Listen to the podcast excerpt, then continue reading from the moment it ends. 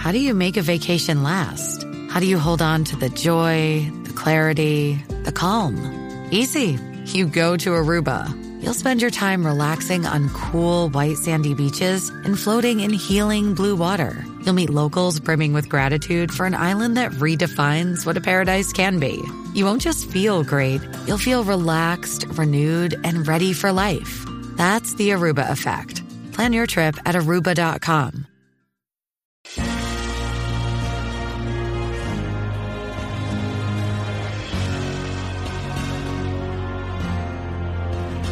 Bienvenidos a Coyote del podcast oficial, el programa de fuera de series en el que analizamos episodio a episodio y ya estamos en el sexto y último, la serie de XN Coyote que se emite todas las noches, todos los lunes, mejor dicho, a las 11 de la noche y luego tenéis ya disponible toda la temporada completa en AXN Now. Para hablar con spoilers, con todos los del mundo de este sexto episodio, laza de nada, tengo como siempre conmigo a Alberto Naun García. Alberto, ¿cómo estamos? ¿Qué tal? ¿Cómo estáis? Y también a Lorena Gil. Lorena, ¿cómo estamos? Estupendamente, ¿qué tal? Pues muy preocupado, porque sigo sin saber si ido al ginecólogo o no, y a mí esto me tiene desde la semana pasada preocupadísimo. Tú te creerás que no, Alberto. Lorena, porque ahora le va a dar el ataque de risa y tengo que dejarla un minuto que se recupere. Pero Alberto, que seguimos sin haber nada de esta pobre mujer. Ahora hablaremos de lo que hay, pero lo que sabemos es que no sabemos nada de esta mujer, fundamental. Pero fuera, de bromas, bueno, más allá de que no sabemos nada de la mujer, lo que conseguisteis con lo, bueno, lo que conseguimos con la semana pasada es que yo he estado todo el episodio pendiente de si aparecía o no aparecía. Y que a vez que pensaba en eso me venía lo del ginecólogo, pero bueno, eso ya. Mira, Lorena. No ha aparecido. Lorena, vuelve. No, no hemos tenido, pero fíjate, Lorena sí que acertó el otro día en que íbamos a saber más de Dante.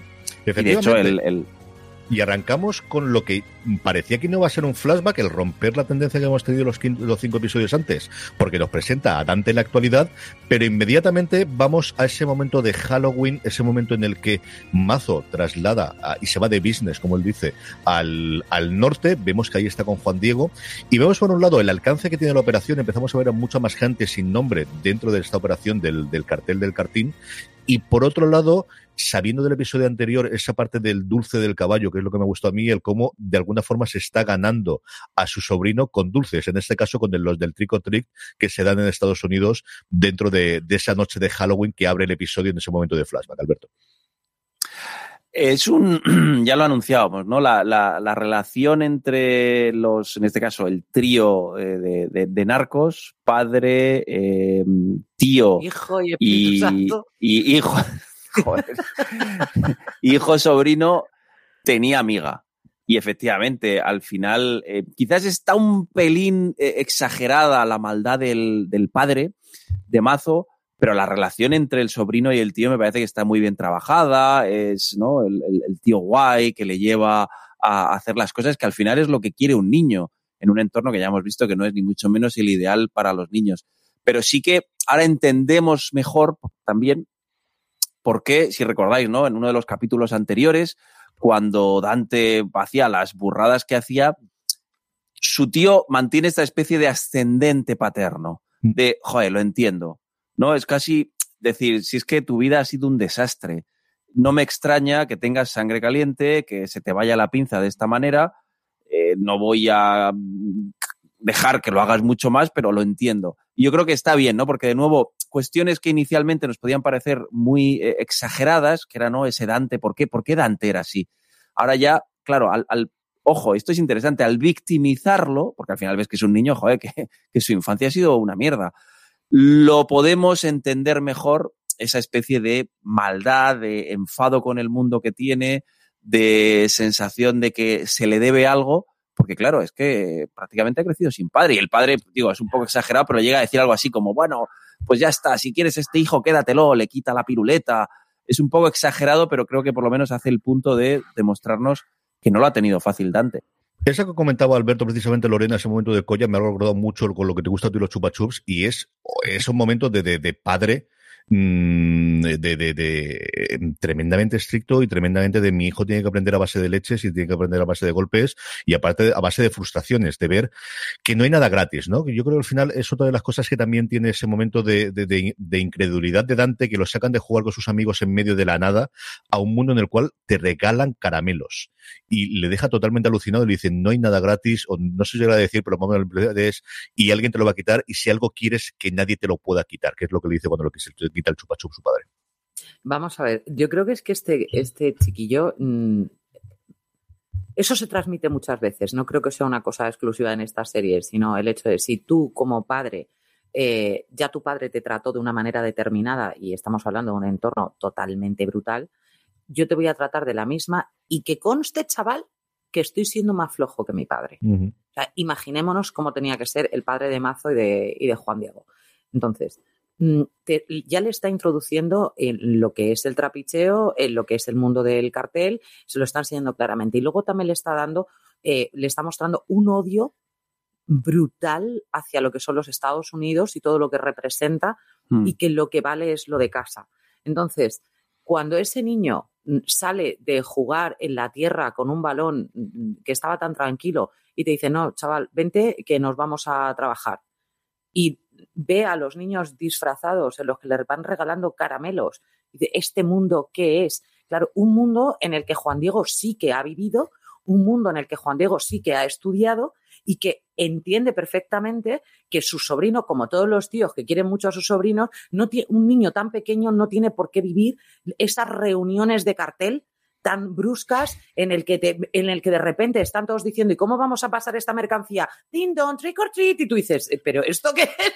Y entonces el chaval es como mm, estoy en una reunión de mafiosos mm, pero los niños me tocan a la puerta y tengo que darle caramelos y hay un señor ahí que le está dando caramelos que tiene que además lleva una pistola detrás ¿qué, locura es esta? ¿no? Es un niño muy pequeño para tener que entender a esa velocidad y a esa rapidez que su padre es un mafioso, que su tío también, pero que tiene otros puntos en el que le, está intentando decir que ni todo es tan bueno, ni todo es tan blanco, ni todo es tan negro, y que yo te puedo enseñar también lo que es la, el, ser, el ser un crío al fin y al cabo, y le dice, ¿tú quieres salir? Y el niño, claro, los ojos se le iluminan. Pero ¿qué pasa? Que como a, este hombre, a, no me sale el nombre. No, al padre de A Mazo. Mazo. A Mazo. Como Mazo mm, no soporta ya de entrada al hermano, ni el que haya sido el favorito del padre, ni que parece que le está intentando. para él es, me estás robando a mi hijo. Mm. Esto es, no, sí, mi hija. Pues lo mismo, me estás robando a mi hijo. Y yo le estoy enseñando a ser fuerte y tú le estás enseñando a ser un flojucho de los Estados Unidos. O sea, esto que es, en mi cabeza no cabe. ¿Por qué le estás enseñando esto? Le llevan al pobre chaval a que haga el trick or treat, le viene tan contento con sus caramelos y el padre le dice, ¿qué te está gustando? Sí, toma. A ver, ¿me lo das? A la pal perro. Mm. Acaba el flashback, Alberto, y vamos. ¿Cómo no se le dante mal? Mm. que claro. Vamos al rancho de los Zamora y vemos a Ben Clemens que llega para pedir permiso para irse a Estados Unidos, mm, en misión encubierta para Mazo para ver qué ocurre con las armas. Abiertamente, pues tiene que habla primero con él y dice: Voy a pedir permiso no a ti, al que manda, que es tu hermano, y tengo que verle. Y le dicen: ah, Recuerda que ni una palabra de las armas. Vemos la opulencia, vemos la riqueza, vemos, vemos la familia, ¿no? Y vemos ese mm, sentimiento de la familia y vemos a una persona más de la familia. No vemos a María Elena en todo el episodio, pero sí vemos a Silvia, que tiene una conversación muy pequeña y que tuvo mucho más papel en los primeros episodios y luego también se ha diluido y vemos eh, el cómo al final a quien logró sacar o a quien hizo que Marilena saliese también forma parte de esa familia, otro de los secretos más que se tienen entre todos estos miembros de esta familia extendida que tenemos aquí alrededor del cartel de los carteles. Eso fue, fue una sorpresa, fue una sorpresa grande. Quizás, eh, vamos, yo, desde luego en ningún momento hubiera puesto a, ese personaje en, todo el, el, clan de los, de los Zamora.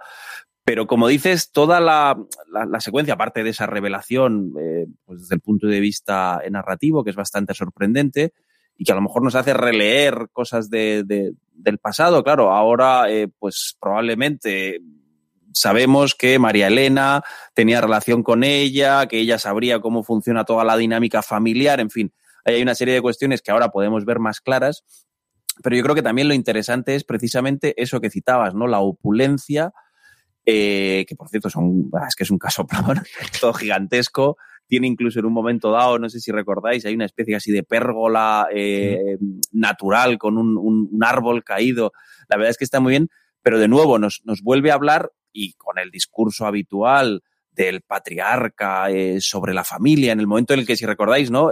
ben Clemens va a decirle, oye, necesito pues darles en este caso una clausura a lo que está pasando con mi familia con lo que eh, el cadáver, que, es culpa mía, que es el de el, nuevo marido de mi exmujer. Entonces yo creo que está muy bien para, para eh, poner sobre el tapete de nuevo lo que hemos dicho, esa tensión entre familia y profesión, o familia y narco, o cuál es, o sea, aquí vemos muy bien qué es lo que se están jugando los narcos para proteger, que es todo ese entorno, que es una gran familia, que es esa cosa que decíais la semana pasada de, de casi cosa italiana, si queréis mediterránea, de yo cuido a mi gran familia. Yo he levantado todo esto, los viñedos, el no sé cuánto, y voy a hacer todo por mantenerlo.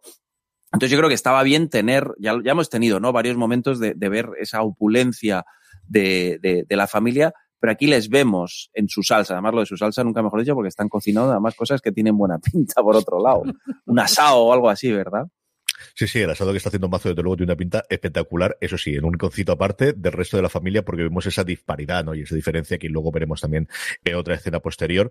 Eh, vemos ese encuentro con Silvia y a partir de ahí, bueno, pues Ben Clemens negocia con Juan Diego, me puedo volver a Estados Unidos, pero sin el cuerpo del fallecido que está dispuesto a desenterrar. Si tiene ese reencuentro, Lorena, con su familia, con su mujer y con su hija, que es un encuentro a medias porque él tiene las respuestas que ella necesita, pero que evidentemente no se las puede dar o no se las quiere dar, y es que, bueno, pues tu marido ha muerto por mi culpa. Y, y acaba con esa escena de, vete, ¿qué vas a hacer? ¿Qué vas a hacer aquí? No te necesito para absolutamente nada más. Es, yo creo que es el cortar directamente ya el cordón que podría tener entre, entre la familia y él. No me, no me parece mala idea. Creo que la mujer tenía bien claro quién era la persona de la que, con la que ella quería estar y Ben Clemens además le hice una frase, yo esperaba esta llamada sí. O sea, de que si hubiera muerto alguien, habría sido tú, si hubiera desaparecido alguien, habría sido tú. No este pobre hombre que es un psicólogo que ni pincha ni corta, que no ha hecho nadie a nadie mal y que, y que no está enfrentándose todos los días con lo que tú te estás enfrentando, ¿no? Entonces, no me haces falta, fuera de aquí, mm, estupendo. Que para Ben entre comillas, yo creo que es un alivio. Creo. ¿Tú crees por? No porque no le hacen más preguntas. Ya, también es verdad. De las cuales hmm. él probablemente no quiera mentir. Y luego, eh, Juan Pablo, que es un. Juan Diego. Juan Diego, que es un hombre muy perspicaz, le dice: Yo no os entiendo si estás enamorado de tu mujer, ¿qué haces dejándola con otro hombre? ya te está dando también una pista del, que él tiene un algo más allá, o sea, no está, no es el cabeza por algo, o sea, es, el cabeza porque es el único que tiene cabeza allí. Entonces está diciendo, estás enamorado de tu mujer y te estás yendo a verla para consolarla sobre un hombre que sabes que está muerto y que encima quería y que no es a ti. Muy bien, chaval. Por, por cierto, simplemente por, por una cuestión ahí, igual que hemos visto flashbacks, eh, ya claro, obviamente aquí se acaba la temporada, pero para futuras temporadas eh, me da la impresión de que en algún momento podría haber un flashback que hable de cómo ese matrimonio eh, se rompe. Sí, totalmente. Lo podemos intuir, obviamente, porque vamos, vemos, hemos conocido al, Clemens eh, ¿no? antiguo y esa rigidez, pero me da la impresión de que ahí tiene que haber en algún momento, oye, yo me enamoré de un tipo que era Ben Clemens hace, pues yo qué sé, 20, 25 años, y estaría bien que en algún momento también se cementara esa ruptura. ¿Y cómo, hay ese paso a, esa, a ese nuevo personaje que era? Porque insisto en que este hombre lo conocemos y que a mí me parece que tiene que haber o más flashbacks o algo en el que salga el, el, pobre hombre que se ha muerto, bueno, que han matado. Yo creo que ahí eh, nos intuíamos alguna cosa cuando tuvimos el flashback con Javi, con la muerte del, del chaval latino. Yo creo que eso es el, punto de no retorno. Yo creo que eso es lo que realmente le hace cambiar y lo que le hace meterse. Mm. Eh, lo que no sabemos es cómo de público fue aquello, o cómo de privado fue aquello, o exactamente cómo se resolvió ese tema, porque es como muchas de las cosas de Javi, cosas que nos dejamos eh, todavía sin plantear. Hablando precisamente de Javi, lo siguiente lo que vamos es esa es la investigación. Sabemos que hay armas. Tuvimos la semana pasada, que no llegamos a comentarlo, esa llamada con la mujer diciéndole de tengo que vender hasta su coche porque no tengo dinero para pagar las facturas. Mm. Vente para aquí si me quieres ayudar. Y él aparece como, como el buen vecino que siempre, le cuenta la milonga de que no estaba tan eh, desarrollada la casa, por no decirles que me la han tirado abajo cuatro veces. Ella le dice incrédula, pues no puede ser con la cantidad de cemento y de ladrillos que estaba llevando, que le empieza a dar la pista para luego llevar la parte del túnel de investigación, le ayuda y y luego hay, sobre todo en esta escena inicial, el cacharro que posteriormente él eh, llevará a la, no a la comisaría, sino al lugar donde trabajaba él previamente y que de alguna forma será el lugar o a partir de lo cual a él lo apresarán. Hablando precisamente en este momento, cuando, cuando tenga esa conversación con Holly, es el momento en el cual el jefe o el compañero de Holly le dice, han metido la pata hasta el corvejón, mira a quién tenías apresado y lo habéis dejado liberar y es cuando ella empieza mm. a casar dos con dos, Alberto, y decir, este tío bajito y calvo con gorra me suena. Este creo que sé quién es. Sí, sí, sí, sí. Eh, ahí efectivamente, el cómo las diversas tramas eh, se juntan me parece que está, está muy bien trabajado. Y luego, el, el, por fin, por cierto, sabemos que la casa iba tan lenta porque es que tenía que ir lenta. Era la excusa, digamos que es casi una, un McGuffin y un meta McGuffin, ¿no? Nosotros constantemente vemos cómo la casa es una excusa porque es que para el propio Javi era eh, una excusa para, él le interesaba, que era eh, transportar y traficar las armas. Me parece que eh, la, mm, digamos, la forma en la que Ben eh, va atando los cabos está bien trabajada, pero mm, me, me, resulta un pelín, no sé si la palabra es ingenuo, o no, no termino de ver redondo cómo se resuelve toda esa, esa trama, ¿no? Lo del túnel, cómo al otro lado del túnel eh, les están esperando. No, no, sé a vosotros qué os pareció, pero ahí hay algo que, que no terminé yo de, cuadrar bien. Igual que luego, como dices, ¿no? Las consecuencias que eso tiene me parece que, eran evidentes y, no solo eso, sino que, si recordáis, si no lo entendí yo mal, el, uno de los, de los, los, digamos que había también alguien, alguien que, eh, de los que mata Ben, de los que mueren, perdón, en la frontera, era también un tipo que estaba de, de, de doble agente, ¿correcto? Efectivamente, Entonces, claro, volvemos a lo mismo, ¿no? Se vuelven a abrir, eh, cuando parece que vamos cerrando tramas, se vuelven a abrir tramas. Pero no sé cómo visteis toda la escena, que parece que está bien rodada por otro lado, pero cómo visteis desde el punto de vista narrativo toda la escena del túnel y sobre todo cómo se resuelve lo del, lo del túnel. ¿Qué te parece Porque ahí me, hay algo que no me cuadro. ¿Qué te pareció a ti lo del túnel, Lorena? Es que este último capítulo creo que ha intentado condensar demasiada información para poder engancharnos a la, a la, siguiente temporada. Lo del túnel se podría haber alargado muchísimo más. Que él encuentre las pistas a esa velocidad del viento, francamente, para llegar eh, con una cosa que se supone que ha pasado hace muchísimo tiempo y ha llegado a la conclusión de que tiene que llegar hasta ese lugar, bajar hasta un túnel, encontrar las armas, abrir un no sé qué, dices, hijo de mi alma, sea, estate más espabilado para el resto de las cosas, que te veo un poco lento el otro y mira qué ágil te he visto aquí. Ahora, sí que veo que lo que está bien desarrollado es el hecho de que en ningún momento Dante se sigue fiando de Clemens. Ni Dante, ni Sultán, ni nadie. O sea, nadie se fía de Clemens. Manténle un ojo, manténle un ojo, échale un ojo, por dónde puede ir, por dónde puede dejar de ir. Entonces, que lo tengan, es que lo tienen vigilado a tres bandas. Por una parte Juan Diego, por otra parte Mazo y por otra parte el hijo. O sea, tenemos el Padre, el Hijo y el Espíritu Santo. Si es que los tenemos. Pero, pero, por eso os digo, no, no, no, no os pareció que. O sea, a mí a lo mejor lo que no me cuadraba es que Clemens vaya. A lo mejor es verdad, como hay tres cabezas ahí eh, decidiendo, pero lo que no terminaba yo de entender es por qué le siguen poniendo, eh, digamos, a alguien que siga a Clemens. Porque es, es lo que. Fiar, nadie se puede fiar ahora mismo de Clemens. Clemens es una bala perdida. O sea, es un hombre que está amenazado, han amenazado a su familia, pero al fin y al cabo tenemos que, no podemos olvidar que aunque esté retirado, sigue siendo una persona que ha ejercido durante muchísimos años dentro del otro lado de la ley, es decir, del lado bueno de la ley, y están pensando, encima tiene a la, tiene a la mujer que no sabemos si ha ido al ginecólogo, que la tenemos ahí a María Elena con todo ese drama.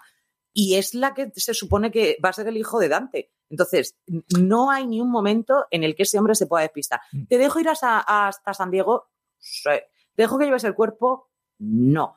Mm, quiero que me averigües dónde están las armas, pero si esto pasó, da igual, quiero que me averigües dónde están las armas, me deben armas. Vale, es que además tengo a María Elena, pero chico, o sea, es que no, no tiene escapatoria, entonces saben que pero, puede cantar en algún momento. Pero entonces digo, lo que, lo que me interesa, digamos, narrativamente de cara al futuro es que clarísimamente el triunvirato de narcos eh, van a acabar pegándose entre ellos tres. Entre ellos. O sea, lo que quiero decir es que ni siquiera hay una alianza más o menos velada entre no. Dante y su tío. No, porque, porque él ahora mismo está haciendo la, la, guerra también por su cuenta con todo este tema. Supongo que, como tú dices, eh, bien apuntas, eh, a él lo que le mueve es mi hijo. Mm, ¿Dónde está? Mientras que a Mazo le mueve mis armas y al patriarca le mueve que el negocio no se vaya al garete. O algo que dentro de cuatro meses podrá utilizarte a ti y sé que tengo una pieza que en un momento dado puedo sacrificar, utilizar o lo que sea a nivel Y luego además Dante tiene que demostrar ese momento en el que su tío le hace jefe de plaza. Entonces tiene que demostrar también su valía como jefe de plaza, cosa que el padre no ve en absoluto, que tú, eres un pinche que no puedes para nada ser jefe de plaza, vístete como quieras, pero tú no eres jefe. Así se visten los jefes de plaza, bien, pero ¿y el cerebro, hijo mío, dónde lo tiene, Flor? O sea, ¿dónde está el cerebro de jefe de plaza? Porque eso no te lo da una corbata, te lo da la cabeza. Entonces, yo creo que Dante tiene mucho que demostrarse a sí mismo por una parte, a su tío que le ha estado cuidando durante todo ese tiempo y que además le ha dado la oportunidad de ser jefe de plaza, pero que sabe perfectamente que no lo considera como un tío inteligente, y que no ha tenido las mismas oportunidades como para poder serlo como es él. Y por otra parte tenemos un padre totalmente desquiciado que se siente traicionado por el hermano, por el hijo y por todos los que vengan detrás. Y que ahora puede usar a Ben Clemens. Pues Ben Clemens mm. tiene, o sea, están todos con la lupa. Todos. Con un añadido que es que Dante, después de todo este periplo y después de dejar libre a Ben Clemens, tiene esa conversación con su padre cuando está atosando el caballo dentro de ese árbol eh, maravilloso en esa escena con el cenital, en el que como concluye, y es cierto que la escena final, como es tan importante, quizás este no puede escapar, le llega a decir a su padre de, o se lo dices tú al tío lo de las armas o se lo digo yo. O sea, aquí mm. es un punto de no retorno. Aquí realmente sí que es el primer pulso que él decide de ahora que me han nombrado jefe, me voy a enfrentar hasta con mi padre. O se lo dices tú al tío o se lo digo yo, ¿eh? Y, y no sabemos nada más, porque ya terminó el episodio justo después con la corporación de Clement. pero, ahí, estamos plantando la semilla, Alberto. Claro, no, no, y una cosa casi, ¿no? Los, los, pedantes hablarán de este, la cosa edípica, ¿no? De matar al padre y demás. Claro, es un, padre que ya hemos visto que no es precisamente el, el, ejemplo de, de, amor, de cariño y de afecto. Y entonces aquí Dante dice, ahora, ahora te voy a demostrar yo lo que valgo.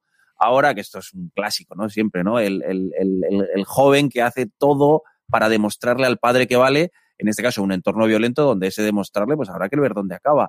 Pero de cara a una segunda temporada, me parece que va a ser muy interesante prestar más atención a la dinámica de la lucha interna entre los tres, porque yo ni siquiera tengo claro, como decía antes, que Dante, eh, aparte de por que es un bala perdida, eh, pueda mantenerle la fidelidad a su propio tío, que es realmente quien le quiere, quien le ha, promo le, ha, ¿no? le ha eh, promote, le ha, joder, ¿cómo se dice? Le ha ascendido. Sí, le ha ascendido.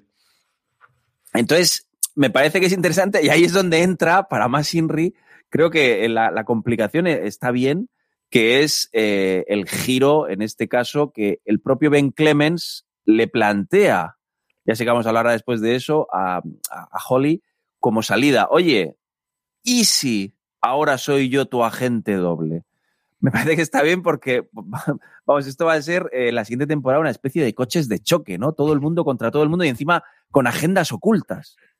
Con lo cual, Clemens eh, tiene un amigo aquí, pero al mismo tiempo le traiciona, el tío quiere a su sobrino, pero al mismo tiempo el sobrino está pendiente de lo otro, el padre, o sea, Vamos con eso, Yolanda. Eh, vuelve Ben Clemens a entregar ese objeto que, utilizado para los túneles eh, por Javi hay esa extrañeza de la persona que lo recibe que dice, no, no, si esto estaba en inventario, si esto no lo llegó a sacar nunca, es decir, así que sabemos que estaba haciendo, pues eso, robándolo o llevándoselo bajo manga eh, para que nadie supiese que estaba haciendo lo que, lo que estaba o haciendo directamente él, o ayudando, o supervisando, o controlando, que era ese túnel entre los Estados Unidos y México para transportar algo, no sabemos exactamente si era para las armas, o si era para droga, o si era para cualquiera de los usos, o cualquier de eh, estas combinadas, y ese momento de la detención en la que Garrett mm, lo vemos al fondo, es el único momento que lo vemos en todo el episodio después del protagonismo, eh, que, el protagonismo que tuvo en el anterior, mm, de, de, alucinado de qué está ocurriendo aquí. Y ese momento de Holly de negociación, que a mí me recordó mucho, y vosotros recordaréis el antepenúltimo eh, episodio de SIL, salvando totalmente las diferencias, de confesión y de tenerlo, y de ahora lo que vamos a tener, ese momento que también muy maqui de encuentro de mi oportunidad de se te ha muerto tu informante, bueno, mejor dicho, lo he dicho, lo he matado yo, no te lo voy a confesar, ¿por qué no lo hago yo? Es decir, ¿y por qué a partir de ahora no? Yo creo que es de esos tres o cuatro momentos que hemos visto en la temporada de cuando él tiene un momento de pausa o, sabe dónde está, el tío no es tonto y el tío tiene la inteligencia de encontrar, igual que la pullita que le deja en el episodio anterior de decirle, por cierto, que tu hermano también me, habla mal de ti, en este momento de Holly decir, mm, igual tu mejor opción es dejarme que te ayude yo y ya hablaremos de esos muertos que he dejado, que alguno por ahí hay en medio, pero pelillos a la mar. Ahora es cuando te puedo ayudar, Lorena. Me ha gustado lo de pelillos a la mar.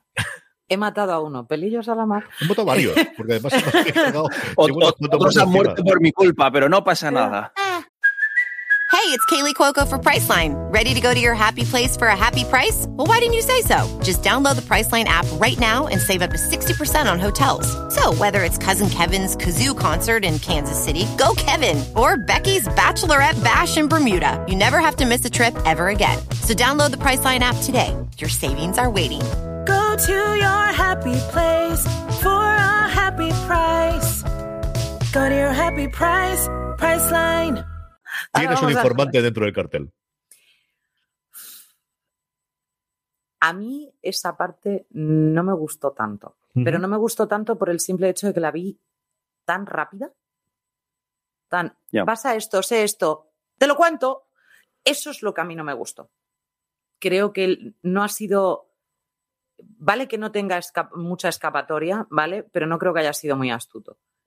Mi opinión personal. El hecho de que diga, mm, vale, yo puedo ser tu, tu, informador, puedo hacer de doble agente, puedo cantarte la lirón, puedo hacer lo que te dé la gana, pero a mi hija y a mi exmujer, mételas en el, en el en protección de testigos. Y dice la otra, no, hasta que no me ayudes. y él dice, vale, ¿Cómo que vale, hijo? que no tenía mucha, tampoco tenía mucha capacidad de negociación en ese momento. Es decir, sí, sí, tiene capacidad de negociación. Está dentro del cartel. ¿Cómo no va a tener capacidad de negociación? Creo que eso, y es por eso yo os digo que yo no le veo tantas similitudes en ese sentido. Yo creo que Maki no se habría rendido tan fácilmente. Creo que Clemens está muy cansado.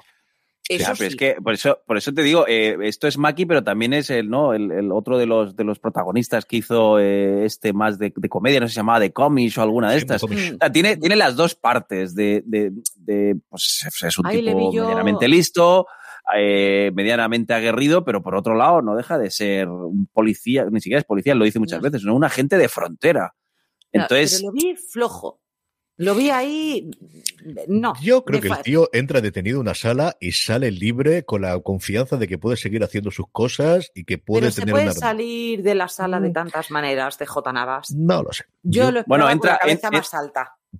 entra, con entra esposado y sale por lo menos con, una salida. Esto me recuerda que decís, no hay una frase de The Shield que dice Big Mackie que dice eh, algo así como eh, porque hay una salida, siempre la hay. ¿No? Entonces aquí ha encontrado esa salida que luego, Jolín, también tiene el elemento de, es el último capítulo de la, de la temporada, que es una temporada corta, que tuvo que ¿no? detenerse precisamente por el COVID, y me da la impresión de que por lo menos como posibilidades narrativas y sobre todo dramáticas que se abren de cara a una segunda temporada, son inmensas. Eh, pues por lo que os decía, ya tenemos, que creo que es un personaje, lo dijimos y me parece, me, me, reafirmo que es un personaje muy atractivo, el de la, la, investigadora, ¿no? Con esa mala leche, esa ironía, pero al mismo tiempo sabiendo, oye, me has matado a uno de, de los tipos que tenía aquí eh, como, como informante, pero también ella sí que tiene la cintura de la que carecía un Clemens al inicio. Ella es capaz de pactar con, bueno, pues con la ambigüedad para decir, oye, este tío me sirve porque yo eh, estoy pensando en el pez grande. Y el pez grande a lo mejor reclama, pues ahora, ¿no? Como en el ajedrez, eh, sacrificar algunas piezas o sacrificar algunas leyes o algunas convicciones. Entonces me parece que eso está bien, aunque digo, no, no, no te puedo quitar la razón en lo que dices, Lorena, porque sí, quizás podría, yo creo que la, la, conversación podía haberse estirado un poco más. Exacto. Precisamente por el tira y afloja. Sí. Sí, al final vamos a temporada corta y también en duración. Es decir, ahora que estamos acostumbrados a tener episodios más largos, sobre todo con las plataformas, los episodios no llegan a los 45 minutos en ninguno de los casos. yo creo que este sí que en eso coincido. Igual que a lo mejor las conversaciones con Garrett en el episodio anterior, no te digo que fuesen más largas, pero igual un poquito sí. En este, el mm. que la última hubiese tenido eh, como colofón eh, cinco minutos o seis minutos de, de conversaciones de tira de afloje de negociación entre ellos, podría haberlos tenido. Con esto concluye el episodio, con esto concluye la temporada de Coyote Vamos a hablar de qué podemos pensar de cara a una po- eh, posible hipotética segunda temporada, eh, de la que tenemos más intuición, primero por el cliffhanger con el que termina, aunque eso no es síntoma de nada en el Hollywood desde luego clásico. Recientemente sí que es más raro que se concluyan de esa forma, pero más aún por lo que comentaba Alberto de que originalmente la idea era tener 10 episodios. Antes de que veamos qué podemos esperar para la próxima temporada, Lorena, momentos, escenas, frases que te hayan gustado especialmente de este sexto y último episodio de Coyote. Yo no me no ha sido una en la que me decante especialmente, pero quizás estoy con, con Alberto en qué choque más grande el hecho de que, de que esa camarera en la que además conocía y que todos pensamos que tiene que haber tenido pues algún afer con, con Javi, eh, esa indignación que tiene ella cuando le dice, o sea, no me has dicho que eras de la familia, o sea, que encima, ¿qué tal? Y ella se coge y le dice, ah, mira, que te den bola y se da la vuelta, súper digna, como, mira lo que te digo, tú no sabes dónde. Creo que tiene que haber una historia ahí detrás, que a mí como personaje ella me gusta mucho, creo que entre ellos dos pueden hacer bastante fuerza, y yo creo que esa fue uno de los, uno de los puntos clave. Igual que en el otro capítulo lo tenía bastante claro, en este capítulo yo creo que me quedo con, con ella y con lo divina que va la mujer de Juan Diego con un delantal cómo se nota ese momento machista, patriarcado, muy, muy, muy marcado de soy una anfitriona y aquí todos funcionamos, y ese beso tan grande a su abuela. Que dice, Hmm. es el beso de la muerte, ya no lo sabemos. Con este hombre hay que tener mucho cuidado, francamente. Pero fíjate, Lorena, que el personaje femenino eh, puede estar en ese entorno, si quieres, patriarcal, pero se nota que es alguien que manda. Claro que manda. Que manda porque- mucho. O sea, Porque a es- ella le va el money money, Claro, pero claro. Candela, y eso te da una reputación de ser la mujer del narco. Eres, vamos a ver, ¿te pueden reventar la cabeza? Sí, pero yo en esta vida me la juego porque mira qué divina voy. Mm. Ya está, chica, muy bien. A mí me gusta mucho el momento chimorreo que tiene cuando llega con la novia, que ya estamos viendo que Dante ha seguido el afer con la, con la artista y le dice esto no va a durar nada. Y Juan Diego le dice, bueno, eso decían de nosotros y fíjate cómo estamos ahora, ¿no? Y le da el beso y la otra se retira. Ese momento Sí. es un momento que a mí me gustó mucho, mucho, mucho. Me pareció muy divertido. Y al final, pues, si es un mafioso, asesina a gente, la otra Dios sabe lo que tendrá detrás. Pero ese momento de complicidad de los dos, de son una pareja. Realmente los dos están Sí, metidos sí, en este sí, mismo sí, saco, sí. ¿eh? total y absolutamente, y con todas las consecuencias. Alberto, momentos que te haya gustado tío, especialmente del episodio. Pues mi favorito es la visita al ginecol. No.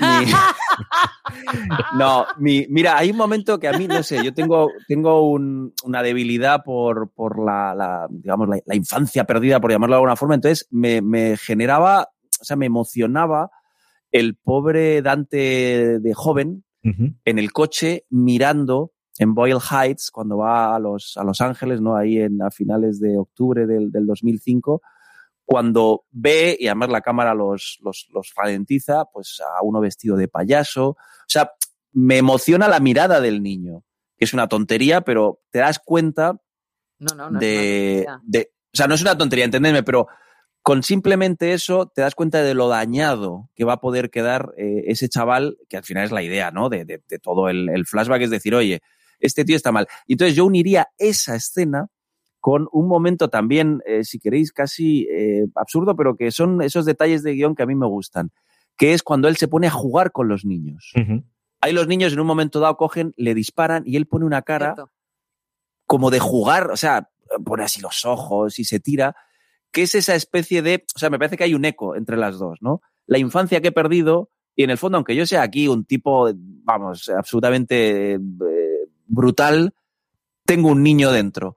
Eso a mí me, me, me gusta porque te está, eh, al final, humanizando un personaje que hasta ahora era posiblemente de los menos trabajados. Y en los dos, en los dos elementos es la infancia. Una infancia dolorida, una infancia que es ese paraíso del que le han expulsado y que ve todavía hoy eh, que es algo que le falta. Y Los una momentos- esperanza, ¿no? De que al- al- el hijo que nazca no lo va a tratar como, como ha tratado. Eso está muy bien, Lorena. Sí, efectivamente. A lo mejor también todo el, el- Fíjate que a lo mejor hemos hablado más, bueno, pues seguir la familia y tal y cual, pero a lo mejor eh, el- la obsesión con el hijo es esa especie de, oye, voy a ser el padre. Sí. Sí, voy a ser, voy a ser el padre que no tuve. Eso está muy bien, Lorena, me ha gustado mucho. Yo tuve un momento eh, en el que eh, Alberto normalmente siempre es el que habla más de los planos, yo voy a hablar de él y es el, el del árbol. O sea, a mí me fascina ese árbol en forma de, de, de cúpula, de lugar donde está, que cabe un caballo dentro. Yo creo, quiero entender que eso lo encontraron cuando estaban rodando los exteriores y alguien les dijo que eso estaba ahí en medio. No creo que eso lo produjesen, sino, vamos, mis dieces desde luego a la gente que lo hizo, pero me fascinó. La escena me gustó mucho, creo que la frase en la que eh, Mazo se pone duro con su hijo le dice, ¿qué te han hecho? Jefe de plaza, jefe de plaza de nada. Te han dado la nada. O sea, te has puesto muy esto porque te he puesto la medalla, pero a nivel de responsabilidad tú no controlas nada porque es que todavía no estamos haciendo nada allí. Es, te han dado un asiento para tenerte callado y para tenerte dentro y para alejarte de alguna forma de mí, es lo único que tienes. Pero ese árbol me fascinó, de verdad que lo tuve que parar y de qué cosa más bonita, más curiosa, más, más espectacular. Pero, pero, es lo que hemos hablado otras semanas. Yo creo que, y eso Michelle McLaren eh, lo, lo, estableció, el aprovechar muy bien, eh, vamos, desde planos de, ¿no? de, de, de, de la casa que da mm. al mar en ese acantilado, la playa, el desierto, incluso todos los, los títulos de crédito al final eh, pretenden mostrarnos eh, de forma bella la frontera, que suele ser un lugar, ¿no? Como, como moralmente ambiguo, difícil, asociado al crimen o a la imposibilidad o a los sueños que no se consiguen, e incluso las, los momentos casi de sabor local, probablemente más en México, quizás porque tiene ese punto más eh, auténtico, que yo creo que la serie en ese plano que, que, que o sea, perdón, en ese árbol que, que citabas, CJ, vuelve y yo creo que si miramos la vista atrás, incluso a lo mejor lo habremos dicho, en cada episodio nos encontramos dos o tres elementos mm. de pura belleza natural reflejada en la pantalla. Lorena, ¿por dónde pensamos, vamos terminando el, el, programa, ¿por dónde piensas que puede seguir la historia de cara a, a una posible segunda temporada? No lo sé. que me sorprenda, diga sí. Mira, mira que es una pregunta que sé que nos vas a hacer tanto a Alberto y a mí, que, que siempre nos quedamos con. Yo espero. No lo sé. Creo que, creo que puede ser mucho más guerrera. Creo que esto ha plantado una semilla, ¿vale?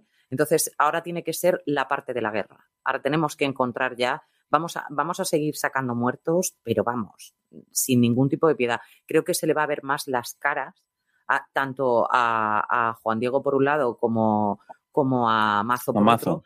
Y a Dante también, obviamente, ¿no?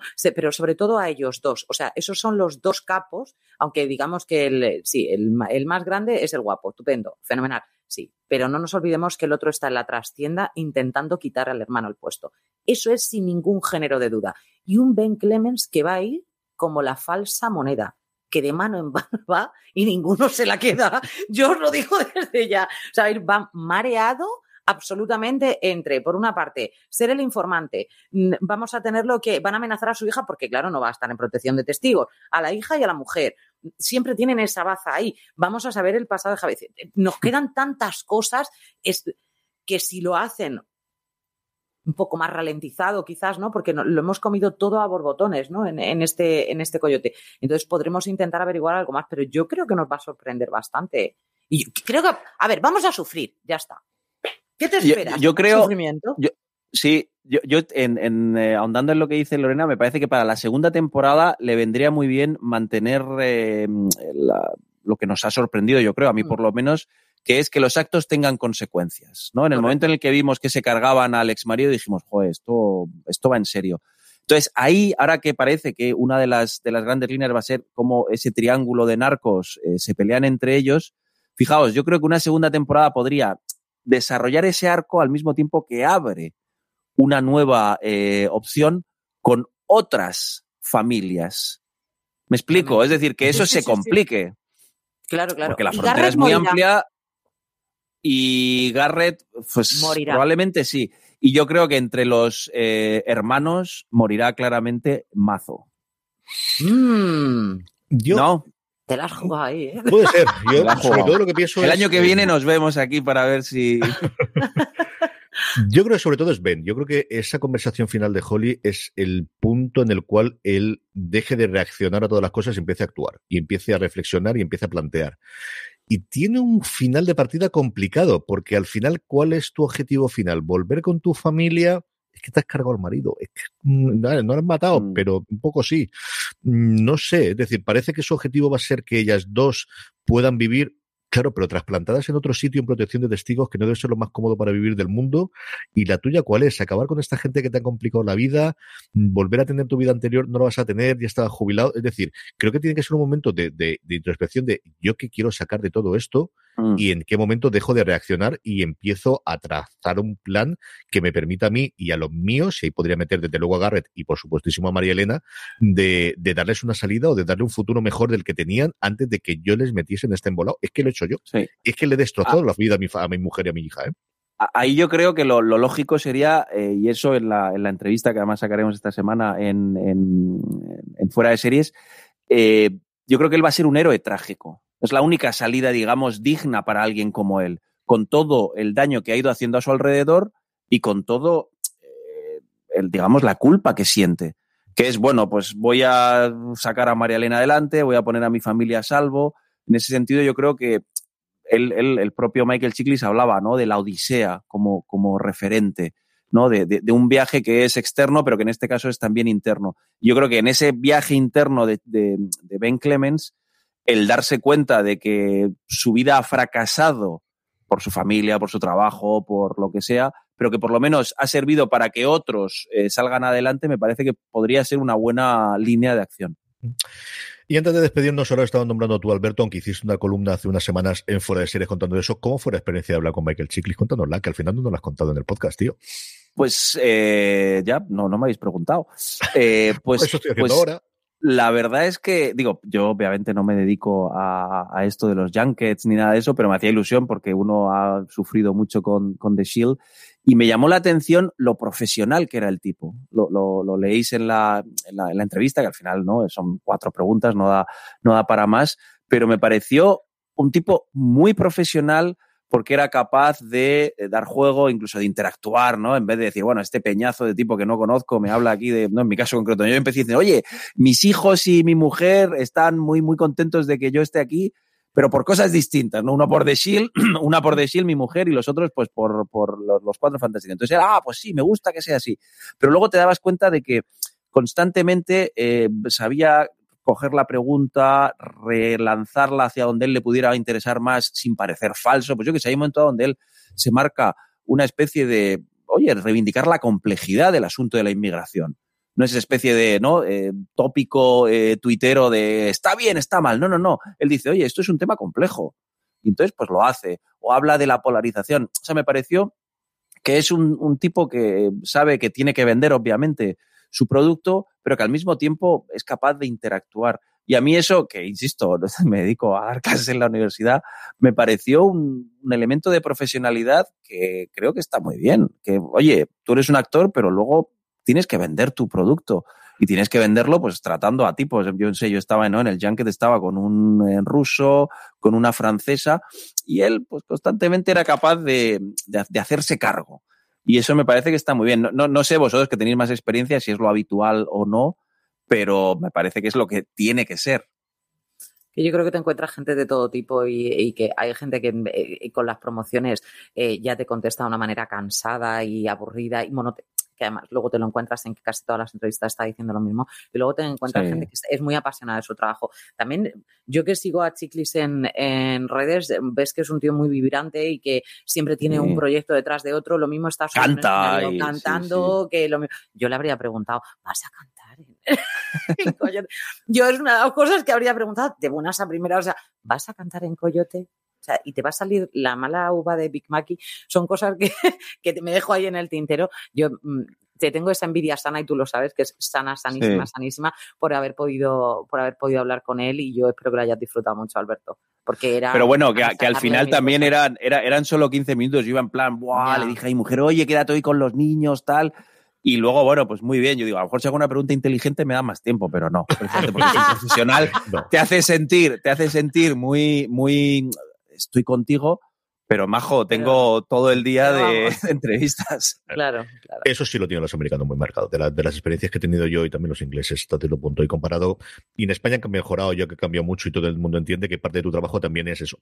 Es decir, es que tienes que atender a la prensa y, y por muy divo que seas y por muy diva que seas, que normalmente ocurre lo contrario. Cuanto más arriba estás, más claro tienes esa parte profesional de es Mm. que esto también es parte de mi trabajo y voy a poner la sonrisa y no sé, y voy a dar lo que tú quieres. Es decir, tú buscas un titular, yo tengo una serie de directrices que a mí me han marcado porque me lo han marcado desde arriba que tengo que transmitir y dentro de eso, pues tienes días mejores, tienes días peores, de vez en cuando hay alguna una pregunta interesante y si no te digo qué pregunta más interesante, tú te vas contento Eso y yo te puedo contar la otra. O sea, yo Claro. eh, mm, creo que es esa sobre todo con, con algunas preguntas. Yo, eh, alguna que recuerdo de poder haber hecho en, en su momento y, y sobre todo con los americanos, más aún si son guionistas. Es decir, yo creo que los actores lo tienen muy Mm. claro. Con los guionistas tienen la idea de lo tienen muy claro, por otro lado, como saben tanto sobre la serie y quieren contarte más cosas, a veces Claro. te puedes tener algún tipo, sobre todo si tienen más tiempo, de hacer una pregunta más en profundidad o de alguna cosa más en, en- en- en- con tranquilidad, te pueden contar mucho más. Yo recuerdo bueno, hablando recientemente con algunos en, en fuera de series o con Carlos Del Hoyo, por ejemplo, y creo que normalmente más que los actores, pero por su propia naturaleza del trabajo, es que pueden contar más cosas, que no tienen mucho más. En fin, que ha sido un verdadero placer haber compartido micrófono durante los seis episodios de esta primera temporada de Coyote con vosotros, Lorena Gil. Muy millones de gracias por habernos acompañado en este pequeño viaje. Ha sido un auténtico placer. Alberto Naón, muchísimas gracias por haber hablado un, un ratito con nosotros y también con Michael Chicli sobre Coyote. Lo hemos pasado bien, ¿no? Y a todos vosotros, mucho. Yo me lo he pasado muy bien, me he divertido mucho y, y no os digo que sea la parte favorita de mis episodios, pero un poquito sí el poderlo comentarlo después, como también suele ocurrir con, con estos reviews. A ver qué ocurre con la segunda temporada, a ver qué ocurre con el ginecólogo, llegará, no llegará con la pobrecita María Elena, qué ocurre con todo lo demás, ese triunvirato y ese Ben Clemens que nos tiene sin vivir. Hasta entonces, tenéis muchísimo más contenido en fuera de series.com. Gracias por escucharnos. Recordad, tened muchísimo cuidado y fuera y